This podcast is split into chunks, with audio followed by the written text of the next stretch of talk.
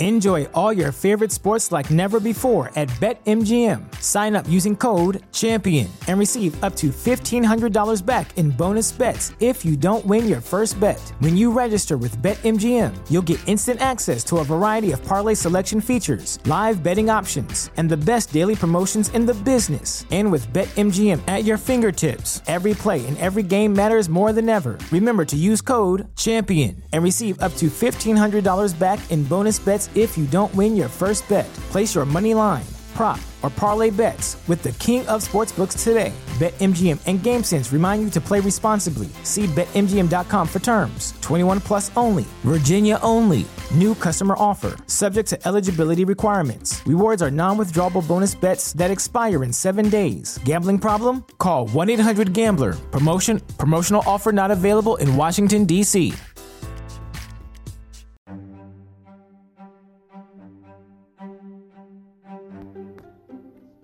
In today's episode, we'll be discussing the monsters of Arkansas. Also, in this episode, we have a special co host.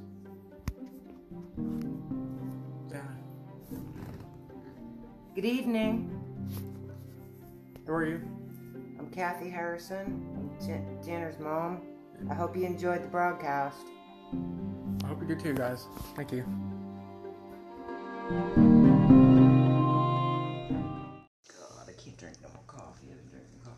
Coffee all damn day. Arkansas. It's from History.com. Part of the land acquired in the Louisiana Purchase, Arkansas became a separate territory in 1819 and achieved statehood in 1836.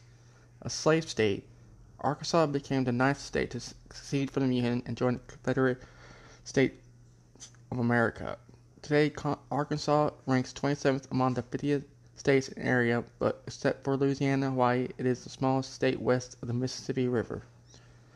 Its neighbors are Missouri to the north, Tennessee and Mississippi to the east, Louisiana to the south, Texas to the southwest, and, and Oklahoma to the west.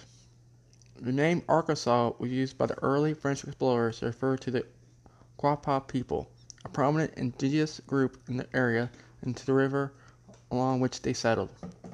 The term was likely a corruption of Arkansas, the word applied to the Quapaw by another local indigenous community, the Illinois. Little Rock, a state capital, is located in the central part of the state. In 1957, Little Rock Central High School became the focus of national attention when federal troops were deployed to the campus to enforce integration. Arkansas became a state on June 15, 1836. Its capital is Little Rock. Has a population from a 2010 census of 2,950,908 people. It is uh, 53,168 square miles. It's nicknamed the natural state and the land of opportunity. Its motto is Regnat Populus, the people rule. Its state tree is the pine. The state flower is the apple blossom. State bird is the mockingbird. Interesting facts of Arkansas. Established by President Theodore Roosevelt in 1907, Ouachita National Forest ranks as the oldest national forest in the South. The Ouachita Mountains are unusual in that their ridges run east to west as opposed to north to south. Arkansas is home to a wide array of natural resources, including petroleum, natural gas, bromine, and silica stone. Throughout the 20th century, the state was responsible for providing roughly 90% of all domestic bauxite from which aluminum is made. Although it was not officially designated a national park until 1921, the territory now known as Hot Springs National Park was originally set aside by Congress as a U.S. government reservation in 1832, 40 years before Yellowstone National Park was established as the first national park. With an average temperature of 143 degrees Fahrenheit, the hot springs have been used for centuries as therapeutic baths. Following the Supreme Court ruling in Brown v. Board of Education of Topeka, which outlawed segregation in public education, Little Rock's Central High School became a battleground in the fight for civil rights when the Arkansas National Guard denied nine African American students' entry in 1957. Weeks later, on September 25th, the students attended their first full day of school under federal troop escort ordered by President Dwight Eisenhower. The Ozark National Forest covers 1.2 million acres and includes more than 500 species of trees and woody plants. Arkansas is the nation's leading producer of rice and poultry and grows nearly every crop produced in the United States with the exception of citrus fruits. From 1874 to 1967, every Arkansas governor was a member of the Democratic Party. Okay.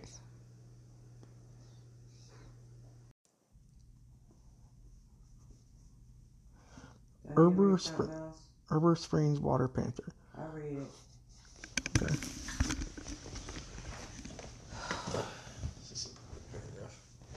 Is this the last one? Is it long? What's that paragraph? Huh? What's that paragraph? Heber Springs Water Panther.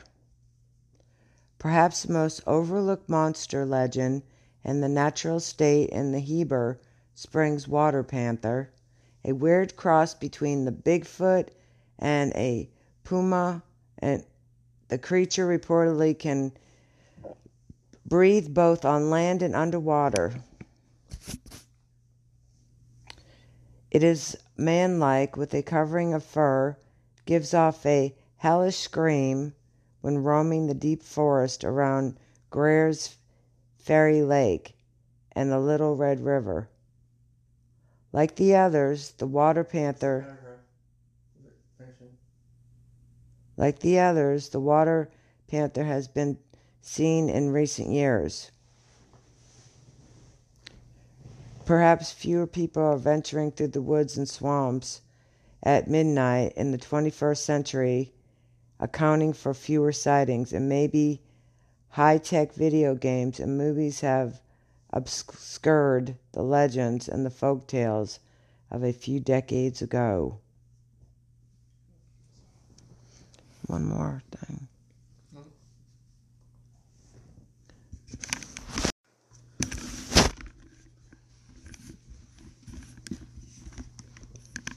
I'll read all this.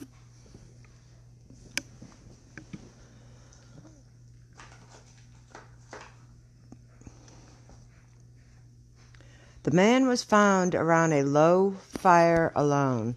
He sat with stillness at as his eyes traced on the faint wisp of a smoke crawling out from under the wood. The two hikers approached with caution as the rising sunlight broke between the trees. The taller of the duo set down his pack and moved towards the thin figure with an open canteen. Long night, friend? he asked. Don't get too close, warned Flint. I don't like the look in his eyes. Colt set the water beside the man. He made no motion in response. Unwashed, blond hair, littered by gray streaks, sprouted from his head, with a gout face to match. Ease off, Flint, Colt replied. Hey, buddy, did you lose your pack or something? The man continued to watch the cinders twirl. There was nothing resembling a campsite or supplies around the man, but he looked as if he had been there for days.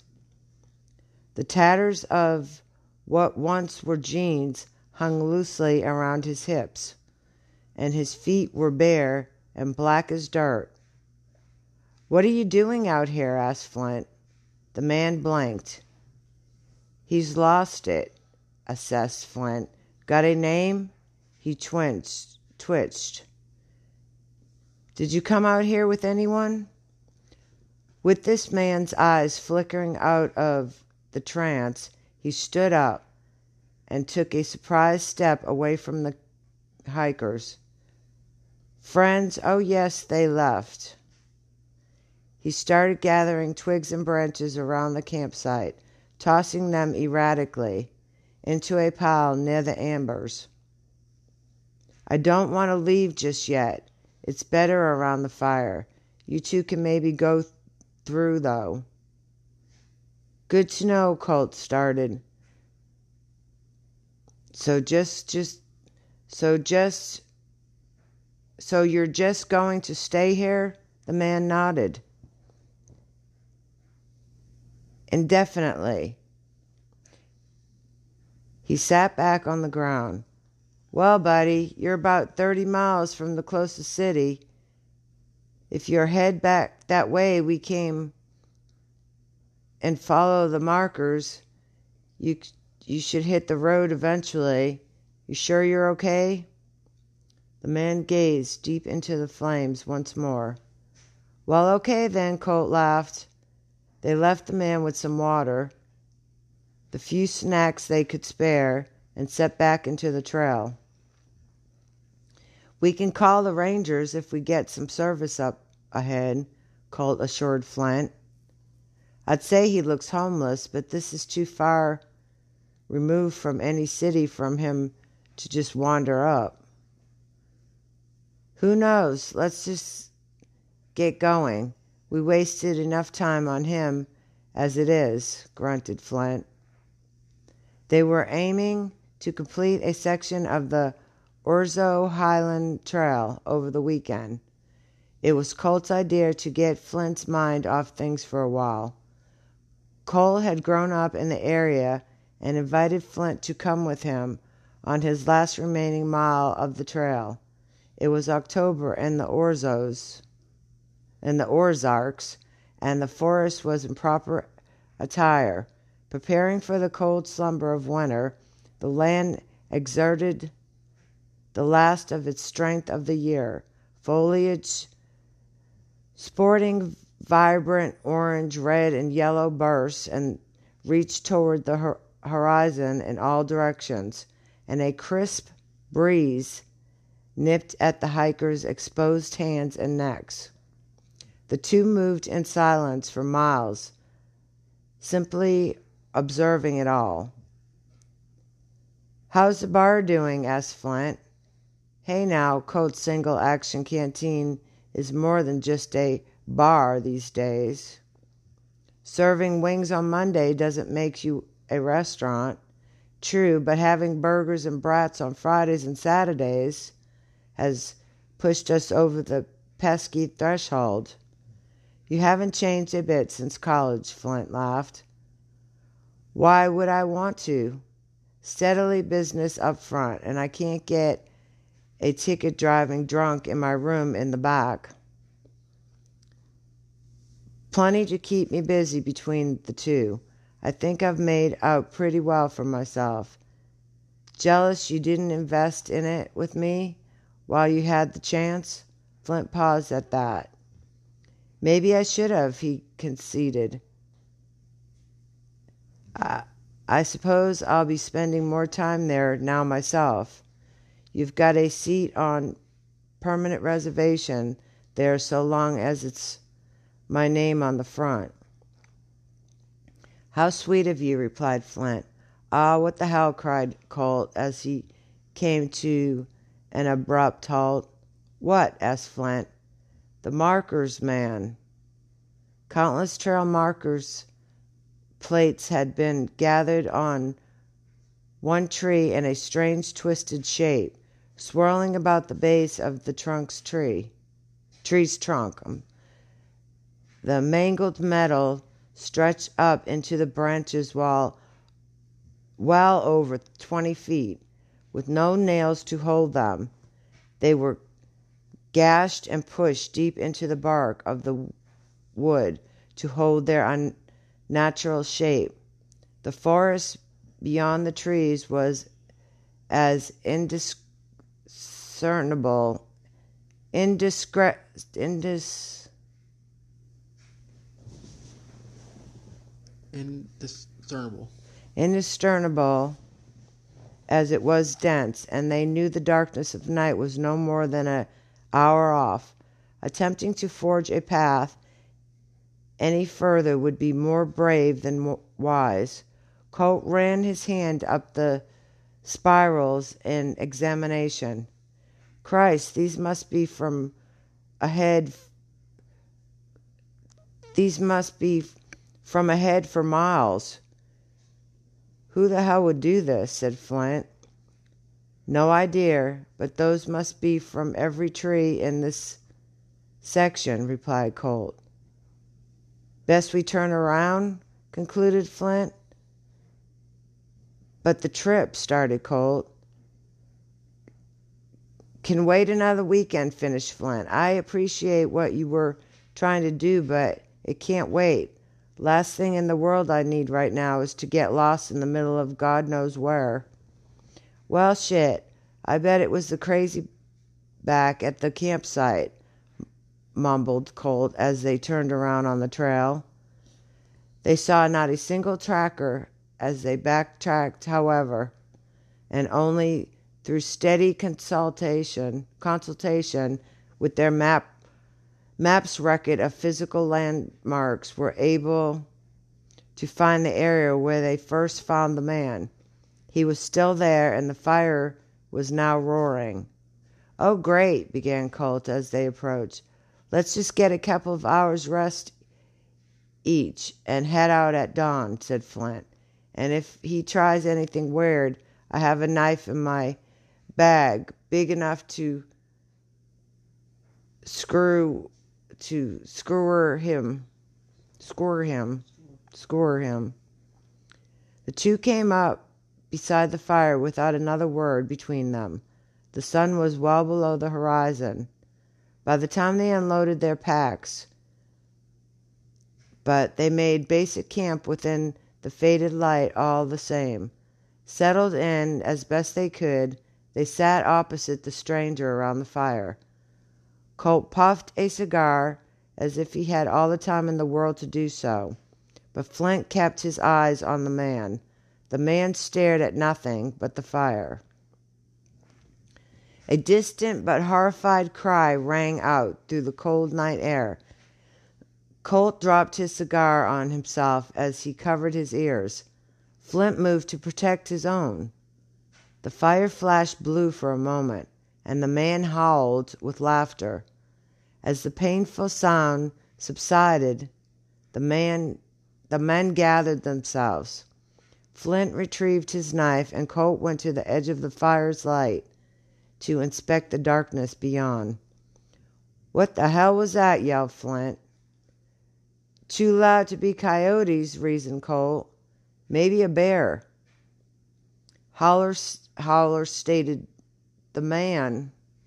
The two turned to him, and his eyes darted to meet their own for a moment. Get out of here with that crap, scold, scoffed Colt. What's a howler? asked Flint. Christ, I haven't heard of that one since Boy Scouts. Same as Bigfoot. El Chapa Carberry, and all the mambo jum, mumbo jumbos BS, Colt spat. Some beasts that roam the countryside by night, preying upon inept, inept hikers if they wander too far from their fire. My grandpa used to tell us stories of the howlers driving men crazy and worse. Just a spooky story to tell kids so they behave. That ain't what we heard. Maybe some poor dying thing trapped out there. Howler, the man repeated. The men did what they could, could to ease themselves. Colt revealed a flask from within the inner vest pocket and passed it to his rattled friend. With shaky hands, he relit his own cigar. First only silence rang, but soon the liquid did its duty in luring conversation out of the men. This was a good idea, you know, Flint star- started. Thanks, man, responded Colt. After everything at home happened, I honestly couldn't tell who was my friend anymore. All the lawyers, the papers, the gossip, it was just too much for me. You know, I'm not good at any of that. Don't get in your head too much about it. Hard not to, man. It's just a rough patch. We all hit them. Go ahead and get some sleep. I'll stay awake and we can head out first thing in the morning. We'll be having a laugh over some cold brews by this time tomorrow. Flint went to his hammock with his knife still well in his hand. However, soon he found the soft crackle of the flame and the subtle swinging to be too alluring after a long day of hiking. The horrible cry was fading to, to little more than a distasteful memory as he drifted off into a sweet o- oasis of sleep. There was no refuge to be found in rest, however, and within his dreams he found himself woefully alone in a mist filled field, a filled forest. He walked. A low and deep growl filled the air behind him. He walked faster. Daring to turn his head behind him, he saw wisps of black fur. He ran. Ahead of him was a pale bone tip reflecting the moonlight. He sprinted to the other direction. The snap of a swift teeth rang out in response behind him. Then the floor behind him was no more, and he fell forward into nothing surrounded by sound not found in nature.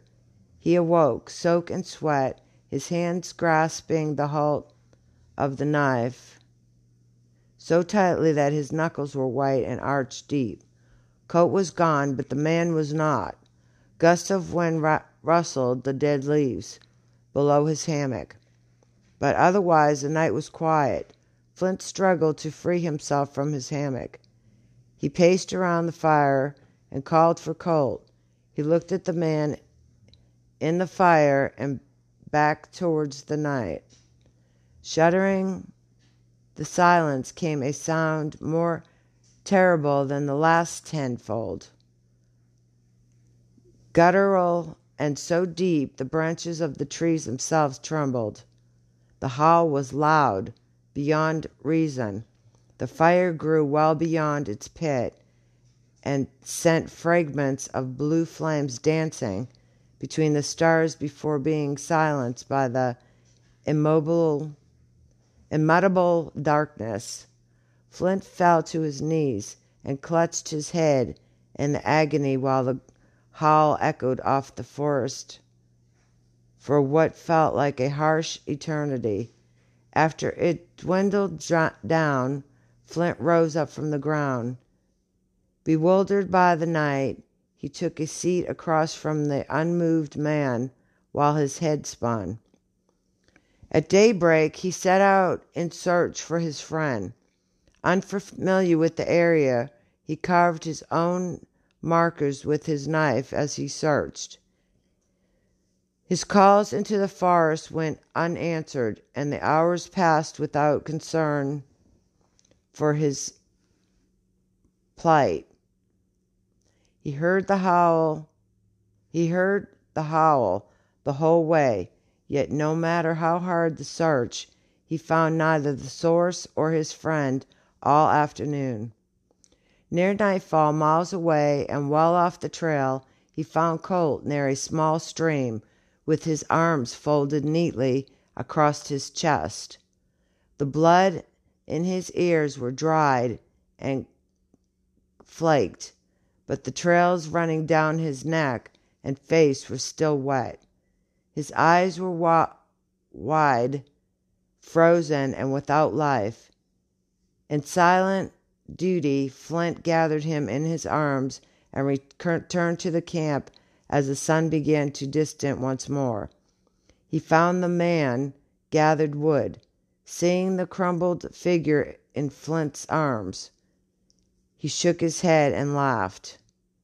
You think this is funny? Flint laid the long, skinny body in the light and went over towards the man. He continued to laugh. Shut the hell up, yelled Flint as he pushed the man over a rock. He laughed even louder as he hit the ground. Stop laughing, he commanded as he struck the man's jaw squarely with a. Closed fist. The man continued, so he hit him again, but harder. Blood was broken. Blood with broken chips of teeth pooled in the back of the man's mouth, but he emitted gurgling laughter nevertheless. Flint struck him again and again with all his strength, to no avail. Eventually he lost himself to, ta- to the task of stopping the sound that assailed him so. With calm procession, Flint took out his knife and opened the man and opened the man across the throat. Lacking for air, the laughter subsided. The last look in the man's eyes was almost gratitude. Immediately Flint heard a cackle come from all around him, and so he sat close to the fire.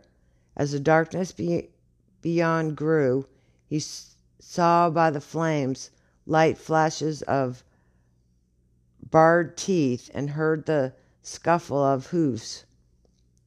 When the fire grew low, he had no choice but to offer his remaining supplies in sacrifice to the light. The Saturday, the Satiated. huh? Satiated. Sis, satiated, the satiated fire spat back shadows for Flint's wary eyes to follow. Three shades of human form were cast by the light. Two danced with one another while the other watched and clapped, and a smile almost cracked across Flint's dried lips. Spinning around the incandescent glow without a care, the smaller of the two began to fade. Soon it withered to a flicker and finally dissolved into nothing more than ash and dirt. The two that remained dredged toward together towards the forest, but one strayed too far from the flame.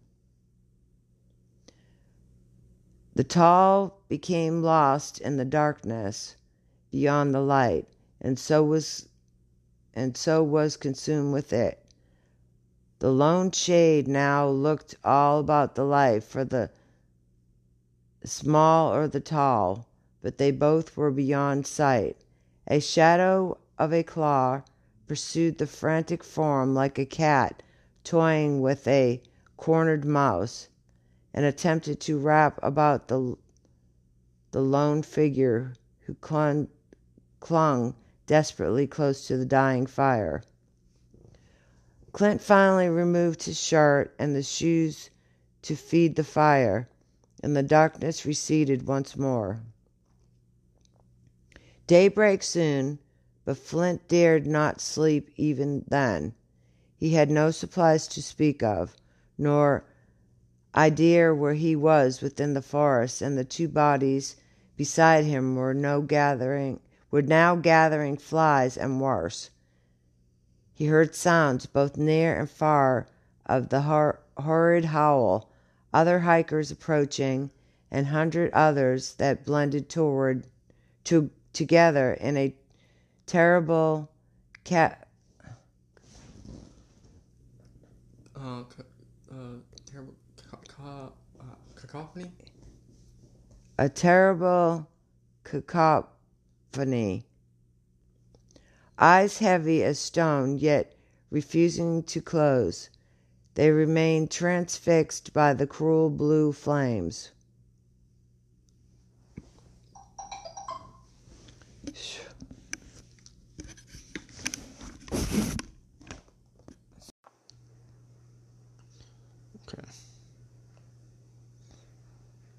gonna read this.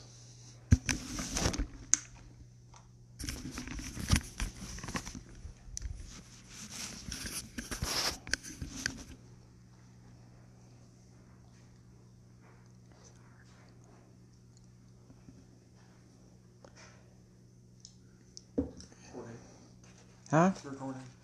The Arzark howler, also known as Arzark black howler, the hoo hoo, the nightshade bear, and the devil cat, is a legendary creature that is purported to purport, purported to li- to live in remote areas in Arkansas, Missouri, Oklahoma, and Texas.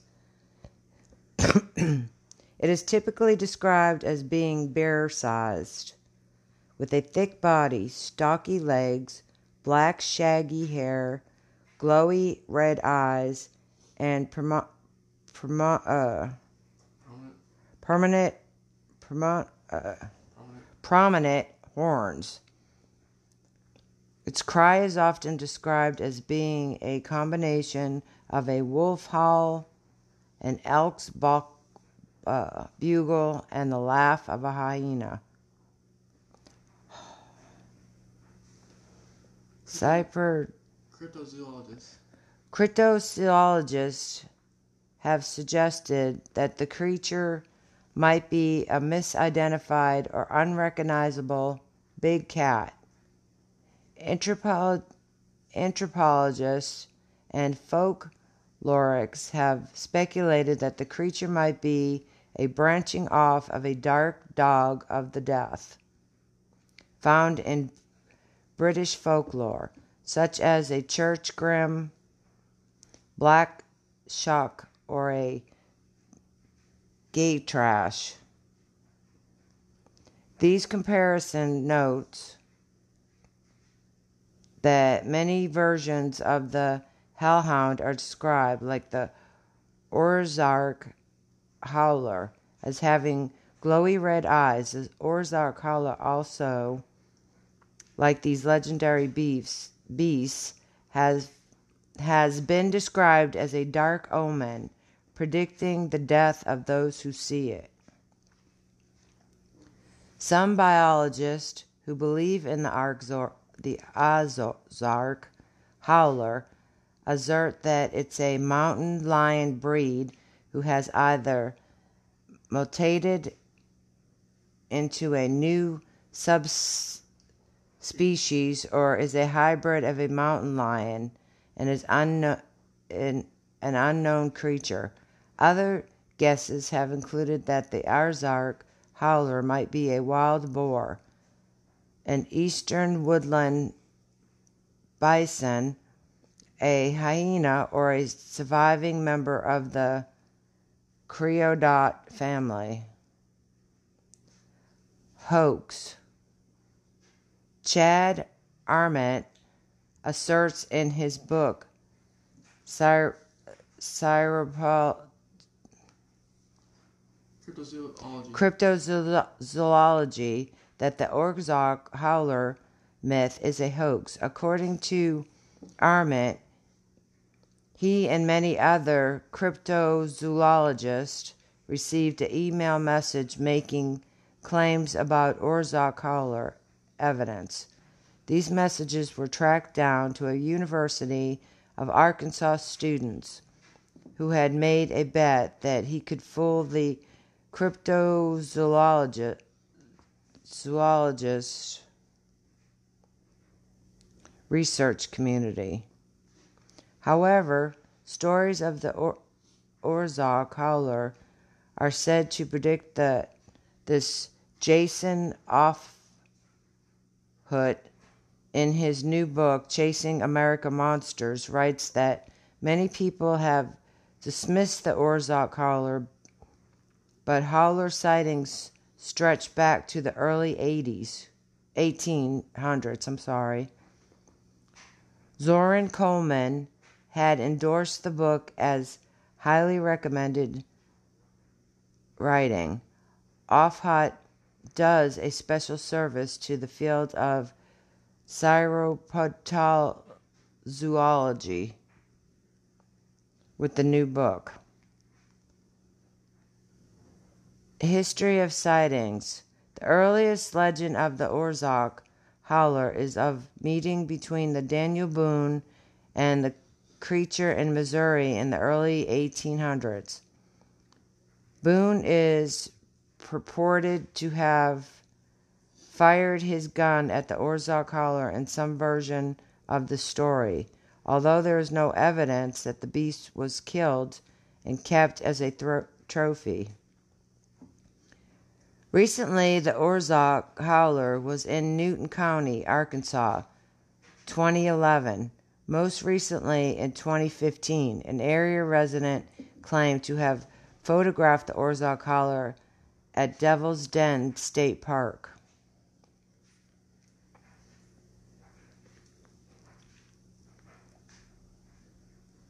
Ozark Howler in literature.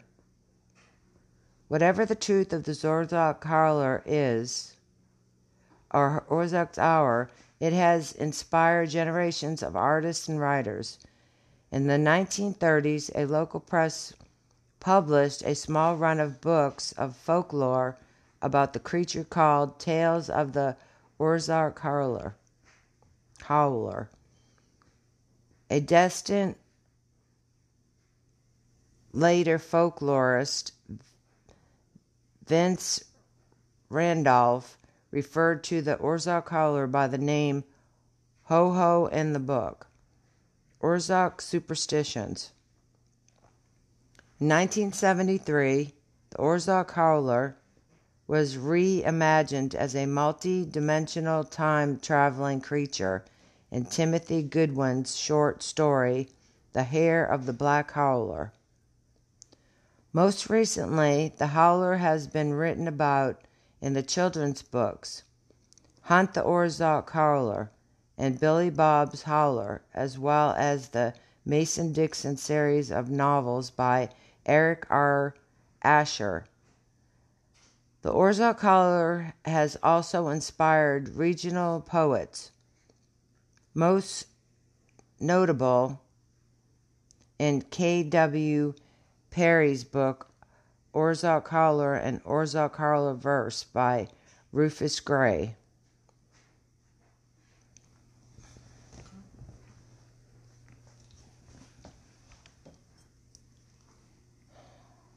We all know real life can suck sometimes, and your boss accidentally seeing you in your underpants on Zoom last week doesn't help any. That's why reluctantly codependent sisters, the Shira and Rashalia, keep you enthralled and in stitches every week with their podcast, Legendary Africa. Every Monday and Friday, we take you on a journey of mythical lands, magical objects, and monstrous creatures, both ancient and modern. Find Legendary Africa on Apple Podcasts, Spotify, Google Podcasts, and wherever you feed your ears. And remember, stay safe, stay sexy, and stay legendary. The howl, as you might expect, is the hallmark of the Ozark howler. Its sound has been described as a very deep and guttural, as well as high-pitched howl. Others have said that it's the most unearthly scream, half human. One of the most common descriptions of the sound is like screams of a woman. Those who have heard the screams pierce the night never forget the chill that ran up their spine and the feeling of dread that washed over them. Some claim that the sounds are made by animals commonly found in the region. They point to the screams and howls of animals like the red fox, fisher cat, and even fighting raccoons. Is it a Cù-sìth? Scottish, Irish, Welsh, and English settlers homesteaded the Ozarks Plateau in the mid to late 1800s, and they brought with them their ancestral stories and mythologies. One such story was the Cù-sìth, a mythological hound that is feared as a harbinger of death. The settlers believed that the hound would come to bear away the soul of a person to the afterlife, similar to the Grim Reaper.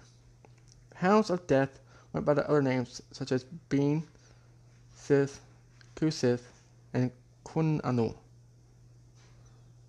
According to Scottish folklore, the Cù-sìth is said to be the size of a young bull with the appearance of a wolf. Its fur is shaggy and usually cited as being dark green, though sometimes white. Its tail is described as being long and either coiled up or plaited or braided. Its paws are described as being the width of a man's hand. The Cù-sìth is brought is sought to make its home in the clefts of rocks in the highlands, and also to the roam the moors and highlands. According to legend, The creature was capable of hunting silently, but would occasionally let out three terrifying bays, and only three that could be heard for miles by those listening for it, even far out at sea. Those who hear the baying of the Crucis must reach safety by the third bark, or be overcome with terror to the point of death. It was also said that the baying was a warning to lock up nursing women lest the beast abduct them take them to a fairy mound, Scottish Gaelic seems uh, to supply milk for the children of the Fae. In Wales, they were associated with migrating geese, supposedly making because their hawkings in the night is reminiscent, reminiscent of barking dogs. Hunting grounds for the Cŵn Annwn are said to include the mountains of Cader Idris, Cader Idris, where it is believed the howling of these huge dogs foretold death to anyone who heard them. According to Welsh folklore, their growling is loudest when they are at a distance, and, is, and as they draw nearer, it grows softer and softer. Their coming is generally seen as a death portent. Some people see a connection between the mythologies that came here with the settlers and ancient stories of the Native Americans who inhabit the region. Natives told stories of a saber-toothed tigers that used to rode the land, although they have been gone for thousands of years. The stories of the tiger and the settlers' tales of unworthy creatures that scream and carry the souls of the dead may have resulted in the Ozark Howler.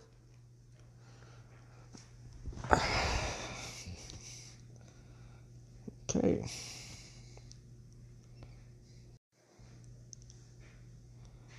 The White River Monster. Since at least 1915, residents of Newport in far northeast Arkansas have been reporting signs of fearsome river monster, known locally as Whitey. In the muddy waters of the White River, the best early eyewitness account of the creature comes from July 1937, when a wealthy and respected plantation owner named Bramlett Bateman claimed he saw the monster in the river, describing the creature as having slick gray skin like a seal, blowing up great gouts of water from a blowhole, and being wide as a car and three cars long. That's in the neighborhood of 40 to 50 feet long. Bateman was convinced enough of the existence of the creature that he helped spearhead the construction of a huge rope net to span the river in an attempt to try and capture the beast. Former Navy divers were even brought in to look for the creature underwater, but to no avail. Whitey apparently disappeared until 1971 when witnesses along the White River again claimed to have seen a gray horned monster more than 20 feet long thrashing in the water. Investigators later found a trail of 14 inch long footprints, each with three toes along the riverbank with some experts suggesting the monster might be a wayward manatee or elephant seal. Interest in the case was so fierce that in 1973, the Arkansas State Legislature, ton plated planted firmly in their cheek, created the White River Monster Refuge, making it illegal to harass or harm the monster. Though the White River monster is now a protected species, sightings have dropped off presumptuously in recent years.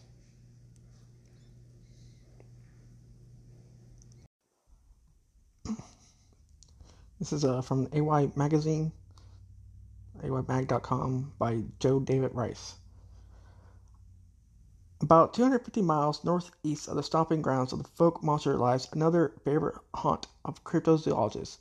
It's a stretch of the White River near Newport, and the quarry is an elusive beast aptly named the White River Monster. Although Native American lore is said to have passed down tales of a legendary phenomenon and other sightings a date from 1915, things didn't really get really interesting until the summer of 1937. That's when Dee and Sylvia Wyatt, a sharecropper couple living on the river, spotted what appeared to be a drowning horse thrashing in the middle of the stream. They kept quiet about it at first, fearful ridicule from the friends and family, but when the same commotion continued for several days, they finally contacted Bramlett Bateman, their landlord and a scion of prominent of a prominent family. After Bateman observed the strange creature turning the water, he hurried into Newport, for he had seen a beast in the White River, as big as a boxcar and slick as slimy as a slimy elephant without legs. Dozen or so other witnesses, including Jack, a Jackson County deputy sheriff stepped up to corroborate the perplexing account. Although the location of the alleged sightings was about six miles north of Newport via an unpaved and overgrown road, hundreds of townsfolk swarmed the river bank in the days to follow. Many left convinced that they spotted the aquatic invader. Newspaper articles from across the country included detailed descriptions of the monster, but press photographers never captured it on film. Time magazine, noting that 1937 had been a dull year for monsters, got an act running a 500 word piece on the peculiar happenings in Newport. Armed citizens, one toting a Thompson submachine gun, patrolling the shoreline 24 hours a day for a week before the Newport Chamber of Commerce partnered with Bateman and began charging spectators 25 cents a head. Then they hired Charles Brown, a professional diver from Memphis, to probe the river's depths, carrying a razor sharp eight foot harpoon. Brown slipped beneath the surface three times over a two day period in search of the behemoth. Meanwhile, local entrepreneurs built a dance floor next to the river, brought in musicians, and sold barbecued goat sandwiches, fresh fruit, and cold drinks to the festive throng. Darren could even hire a pilot for a bird's eye view of the spectacle, a, spectacle, spectacle. Sorry. After Brown found no evidence of anything unusual, not surprising given the murky water's three-inch visibility, the carnival-like atmosphere soon dissipated. One expert estimated Newport had received $9 million worth of free publicity in 1937 dollars as a result of the hoopla. Strangely enough, the White River Monster story had overshadowed another research going on at the same time, the hunt in Pacific for lost air trucks Amelia Earhart. In the summer of 1971, additional sightings of the White River Monster occurred. One gentleman supposedly got a Polaroid photograph of the beast, but was too vague to be useful. Curious about these incidents, Ollie Richardson and Joey Dupree launched a boat into the river near Newport and headed for Townhead Island, a short distance, distance upstream from the location of the 1937 incidents, where bizarre tracks had been found in the sand. Their watercraft suddenly struck something in the middle of the river, elevating the boat and terrifying the men who were convinced they landed on the back of the fruit. The Richardson Dupree duo didn't see the monster, but others ah, but other sightings that summer included one that claimed a horn emerged from the creature's forehead and another that reported it looked as if the thing was peeling all over, but it was a smooth type of skin or flesh. These observations convinced one imaginative biologist that a large male elephant seal in its annual molting stage had mistakenly traveled thousands of miles from points unknown across the Gulf of Mexico into the Mississippi River and up the White River to the Newport area. Fortunately, the Arkansas Senate found time to debate the matter, recognizing it was in the best interest of the state of Arkansas to protect the welfare of now internationally famous White River monster from harm or extinction. Because of the great tourist attraction, this August body passed a resolution in 1973 establishing a 48 mile riparian reserve to be known as the White River Monster Sanctuary and Refuge. Referring to periodic signs by reputable persons, this non binding resolution, sponsored by Senator Robert Harvey of nearby Swifton, made it unlawful to molest, kill, trample, or harm the White River Monster while in its natural retreat. No violations have yet been reported.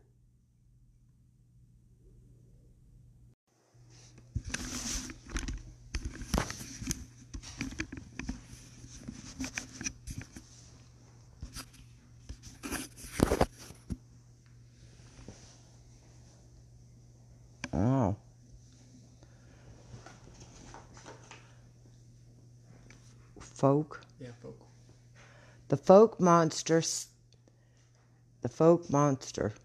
The state's most famous legendary creature. The Fouke monster is named after Fouke, a tiny town in Miller County in the far southwest of the state. Stories of a large hairy creature had been circulating in the area since at least the 1940s But the legend, the legend really took off in May of 1971 after the Fouke resident Bobby Ford and his family raced into the town to report and to report to the local police that previous night they and their home had been attacked by a hairy creature that stood seven feet tall, stood upright like a man, and had bright red eyes. Ford's wife, Elizabeth, and Ford's brother said it all started after they saw the creature on their rural property and took a short and took a shot at it with their rifle, knocking it down and apparently wounding the creature. The fort told deputies that the engaged creature then attacked the house, trying to break in through the windows and doors. And at one point of putting a long hairy arm through a window Oh in an effort to grab one of them. After several hours under surge, the Fords were able to escape and to drive to town to report what they had seen. After Bobby Ford was treated for shock, bruising, and scratches at a local hospital, police investigated investigators visited the property and found no monster blood or corpse, but did find huge, strong tracks and claws like gorgs, gorgs on the porch of the house. Newspaper reports of the events the next day coined the name Fouke monster and the story became a nationwide sensation after it was reported on the Associated Press, United Press International, wire services. The surge of interest led to the to the 1973 low-budget film The Legend of the Boggy Creek and a sequel which have since become cult favorites. As for the Fouke monster sightings in the area have slowed to a trickle in the years since the proposed attack on the Ford's home.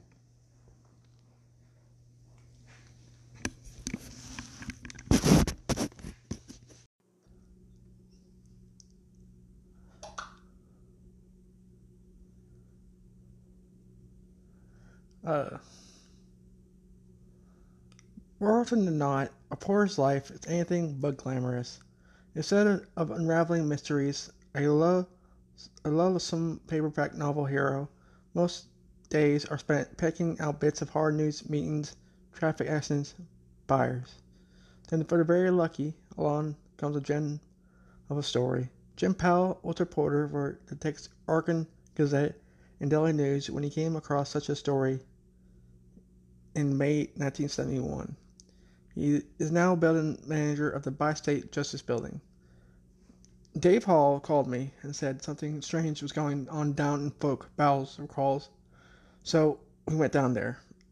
At the time, Hall was the news director of Texarkana radio station KTFS.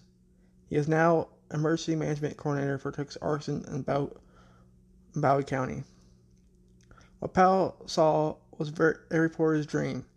It became an ongoing story that would eventually become a legend. The story was the sighting of the Fouke monster. When we got to the house, the people were moving out, Powell said. They had a U-Haul and were packing their things and leaving the area. Powell and Hall didn't see any tracks that day, but did see a family that was literally scared out of their wits.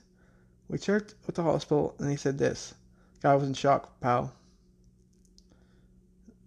Said he was really afraid of something.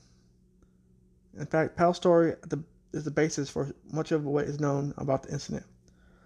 The Bobby Ford family had moved into the house less than a week before. The men had been out hunting when they heard a woman scream at the house.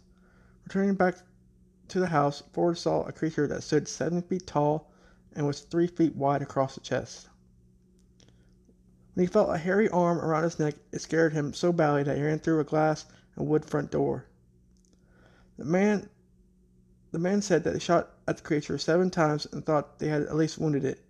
They told Powell they had used all their ammunition, but while but when investigators later come to the scene, no blood was found. But their fear was so real that night that, that Fouke constable Ernest Walraven loaned them a gun and ammunition in case creature came back before morning. Powell said he researched the story thoroughly, finds printed sources for earlier signs in the 1960s. It is possible that the story might have stayed a local legend, buried on some back page and thrown out with the garbage at the end of the day, but something in the story sparked the public's imagination. The Associated Press and the United, United Press International both picked up the story and transmitted it to member newspapers across the nation. Maybe the story struck a chord because Powell liked the words the people who had seen the creature tell the story. Maybe it was because he gave it an identity when he gave it a name. I was sitting at my typewriter on the second story and I realized that I had to call it something, he said. The woman had said it reached her hairy arm through the window. It was breathing hard and had eyes that were as big as half dollars and as red as coal. Bow dubbed the creature the Fouke monster. The name stuck. Hall recalled arriving at the scene early in the morning after attack to find a frightened family moving their blinds into a U-Haul. We went into the area behind the house and saw unusual footprints and small saplings broken off, heading to a wooden area, he said. We never saw any blood, although the people said they fired several shots and thought they hit it.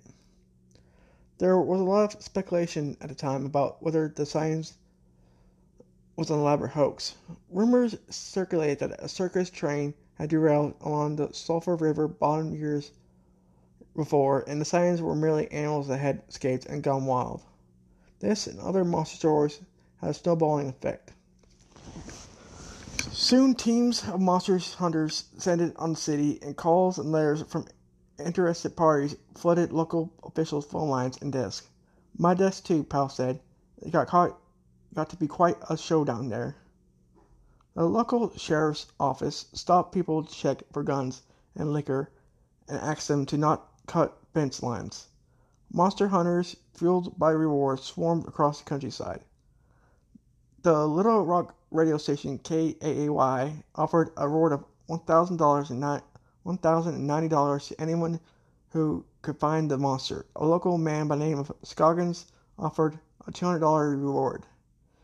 It was chaos, Ricky Roberts, owner of the Monster Mart and Fouke, remembers. There were a lot of people out there looking who weren't local. People showed up with everything from guns to tape recorders, hoping to catch a sight or sound of the creature.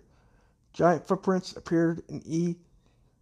in Willie E. Smith's soybean field. They were strange, Powell said. They were all in a line and didn't step on any plants. I got pictures of them. Although the creek hunters didn't capture the monster, the continued. Three weeks after the forward sightings, three people heading back to Texarkana from Shreveport saw something large and hairy run across the highway in front of them. I know the those people, and they were very reliable and very truthful, former Sheriff Leslie Greer recalled. I don't know what they saw, but I do believe they saw something. An Oak Street resident sitting on her front porch said she saw the monster in a field across from her home. We had several here in town, Powell said. Then the science slacked off after the rest of three hosters claimed they were attacked by the monster. I think they were drinking and got into a scuffle and skinned one another up, Greer said. They were fined $59 each for filing a fraudulent response report. Greer, who was the Miller County Sheriff from 1967 to 1974, said he heard of the monster as early as 1946. I was campaigning for tax assessor and stopped to talk to a lady sitting on her front porch, he said. She lived about halfway between Fouke and the Bellow Bridge.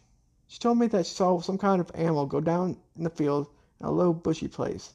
She said it looked kind of like a man and walked like a man, but she didn't think it was a man. Greer gave much consideration to the report until 1971 71 sightings. Then I got to thinking about it, he said. There were other reported monster attacks, but most turned out to be hoaxes. More worrisome was the fear that would be monster hunters would harm some innocent person. There was a group who were going to get together a hunting party, and I told them it would be all right to come and look, but they couldn't trespass and they weren't allowed to carry any guns. Greer said. Hadn't hurt anything, and they didn't need to be carrying guns. Trespassing didn't create some hurt did create some hurt feelings though. Word soon got out that Willie E. Smith, a local service station owner, found three toed tracks in his soybean fields and made a mold of the prints. He made souvenirs from the mold and sold them to monster, monster enthusiasts. The original molds of the print stayed in the service station until destroyed by fire. Greer said he took the local game warden to the bean field, but neither he nor the game warden, Carl Galen, Galen, I never am ever seen animal tracks like those in the field, and can't say tracks were authentic. Interest eventually began to wane, but the coming of the movie, The Legend of Boggy Creek. Three years later, fulfilled story, bringing all the activity back to town. Powell covered that story too.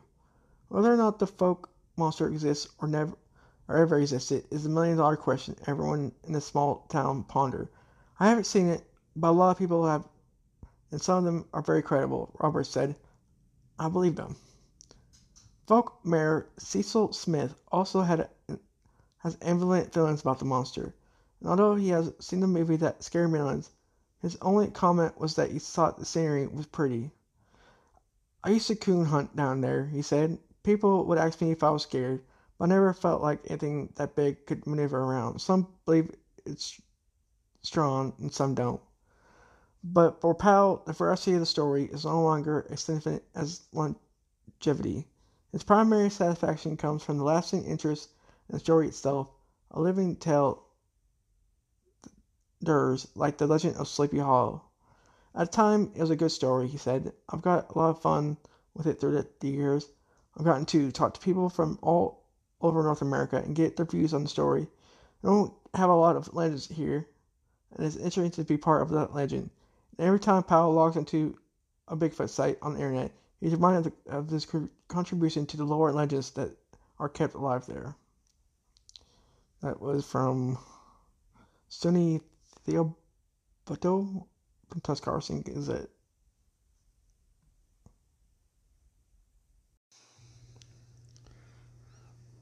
The Go the. The Arkansas monster with the most tenuous claim on reality. The fearsome Gowrow took root in the state's pantheon of monsters based on a single story that appeared in Arkansas Gazette PM uh, January 1st, 1897. The story was a byline by reporter Elbert Smithy, purported to be the account of a Little Rock businessman named William Miller who said that while traveling on a business in the tiny town of Blanco in Searcy County, he had learned that a hideous monster called a Gowrow was killing livestock in the area. After forming a posse, Miller told the paper they tracked the Gowrow to a cave scattered with bones. There, they set up an ambush for the creature, but it got the drop on them by emerging from a nearby lake with a fearsome roar that caused the earth to tremble.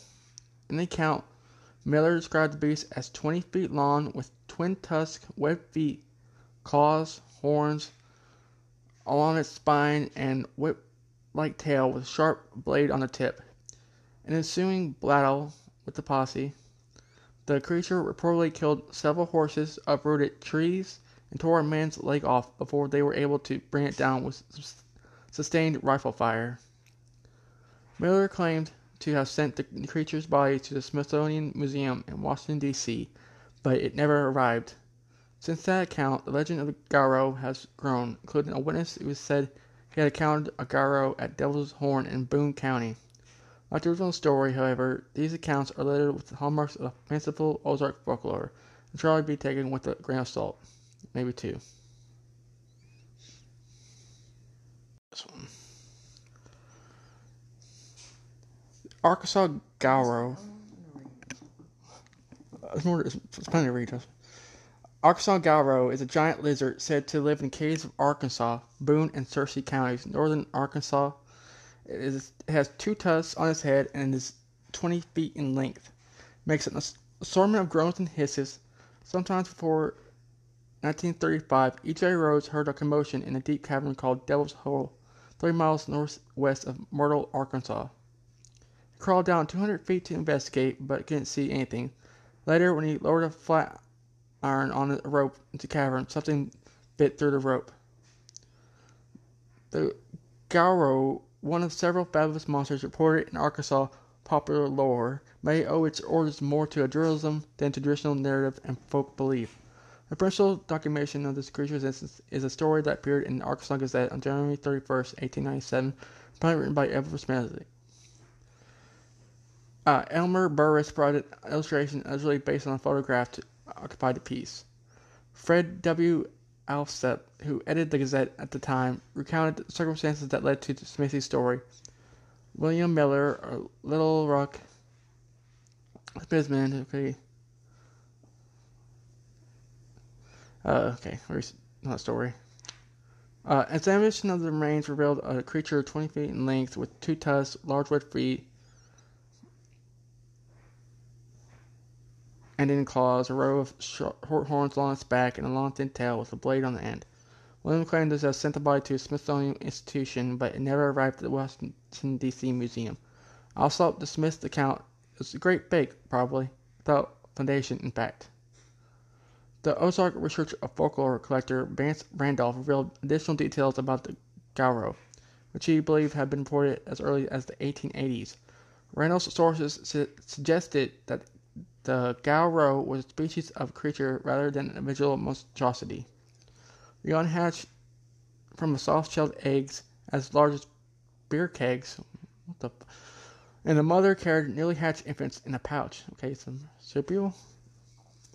Randolph related a story about an encounter with a Gowrow by spelunker exploring devil holes in Boone County. Also told of someone from Mina, County, who claimed to have captured a Gowrow by inducing the creature to eat so many dried apples that it swelled to a size that prevented it escaping into its burrow.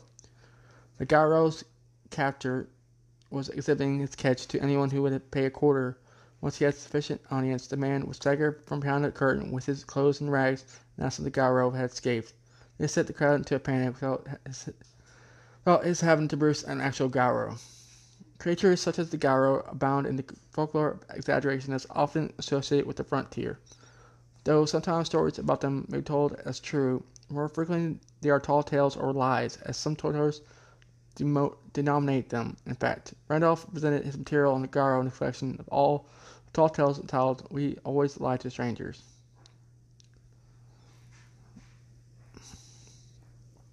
Okay.